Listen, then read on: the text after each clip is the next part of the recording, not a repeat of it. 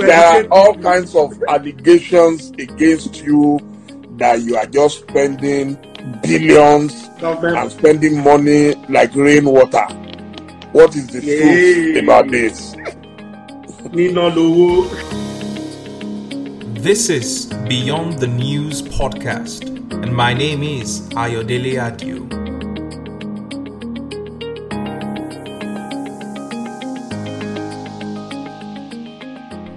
So on Saturday, June 6, 2020, the Speaker of the Lagos State House of Assembly, Mudashiru Obasa, appeared before what was supposed to be a panel of inquiry into the allegation of gross misappropriation of funds leveled against him and his office. It turned out, unsurprisingly, he appeared before friends, colleagues, and enablers who would also have been complicit in the allegations the Speaker came to defend. It is offensive to our collective sensibilities that the panel was not independent and professional. The entire exercise was a circus, an insult on the intelligence of taxpayers, and a complete disregard for the oath of office.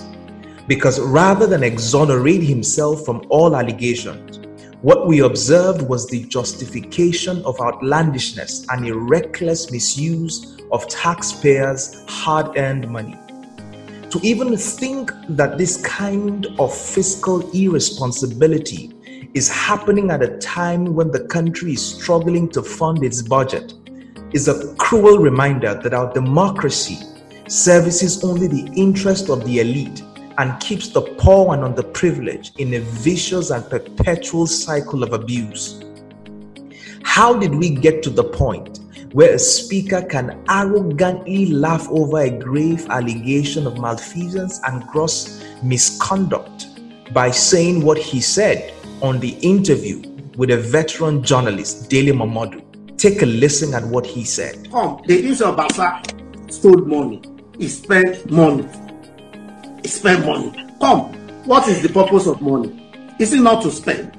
Mudashiru Obasa admitted to the panel that he had approved 4 million naira each for the wives of 20 members of the Lagos State House of Assembly as travel and accommodation expenses for a course in Dubai.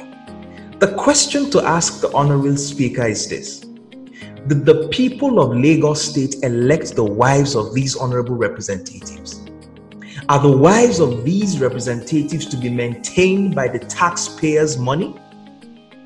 And how can you justify 4 million naira as airfares and hotel accommodation for each woman? The State House of Assembly was constitutionally designed to exercise oversight on the executive and to ensure that state resources are transparently and judiciously expended.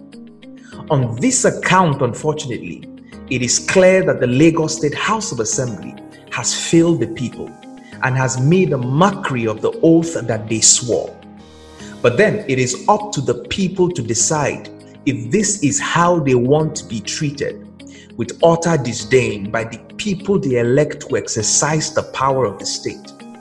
The people themselves will need to introspect, question their choices, and challenge themselves to make better decisions electorally.